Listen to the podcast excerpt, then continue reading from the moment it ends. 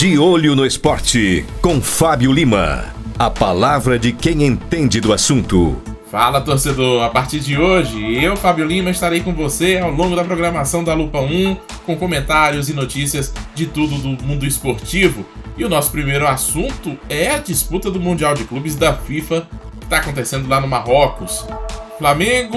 Ah, o Flamengo. Ontem o Mengão foi derrotado por 3 a 2 na semifinal do Mundial. Tem gente reclamando da arbitragem, da expulsão do Gerson no primeiro tempo, reclamando do árbitro e reclamando do Gerson também, né?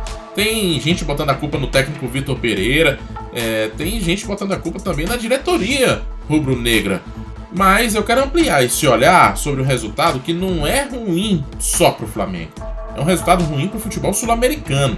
A Argentina pode ser campeã do mundo, mas de seleções. A América do Sul não leva o Mundial de Clubes há 10 anos. E o pior, nós estamos caindo ainda nas semifinais. Será que dá para chamar esses times do mundo árabe de zebras? A impressão que dá, gente, é que os clubes brasileiros e os argentinos também estão pensando demais numa final contra um gigante europeu sem antes passar pelas semifinais. Está na hora do futebol sul-americano pensar mesmo em não ser ultrapassado por essas forças emergentes. Esse sim é o primeiro passo para a gente poder sonhar com um título mundial de clubes que ainda está distante.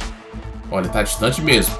A outra semifinal do Mundial de Clubes será disputada hoje às 4 da tarde, horário de Brasília. O Real Madrid, que está todo desfalcado, vai encarar o Al-Ali, que é o maior campeão da história do Egito. Vai que o Real Madrid perde hoje, hein? Se o Real perder, vai encarar o Flamengo na disputa de terceiro lugar, no sábado. Eu volto daqui a pouco para falar mais do Mundial de Clubes e também de outros assuntos do nosso esporte dentro do grande jornal Lupão. Até já. De olho no esporte, com Fábio Lima. A palavra de quem entende do assunto.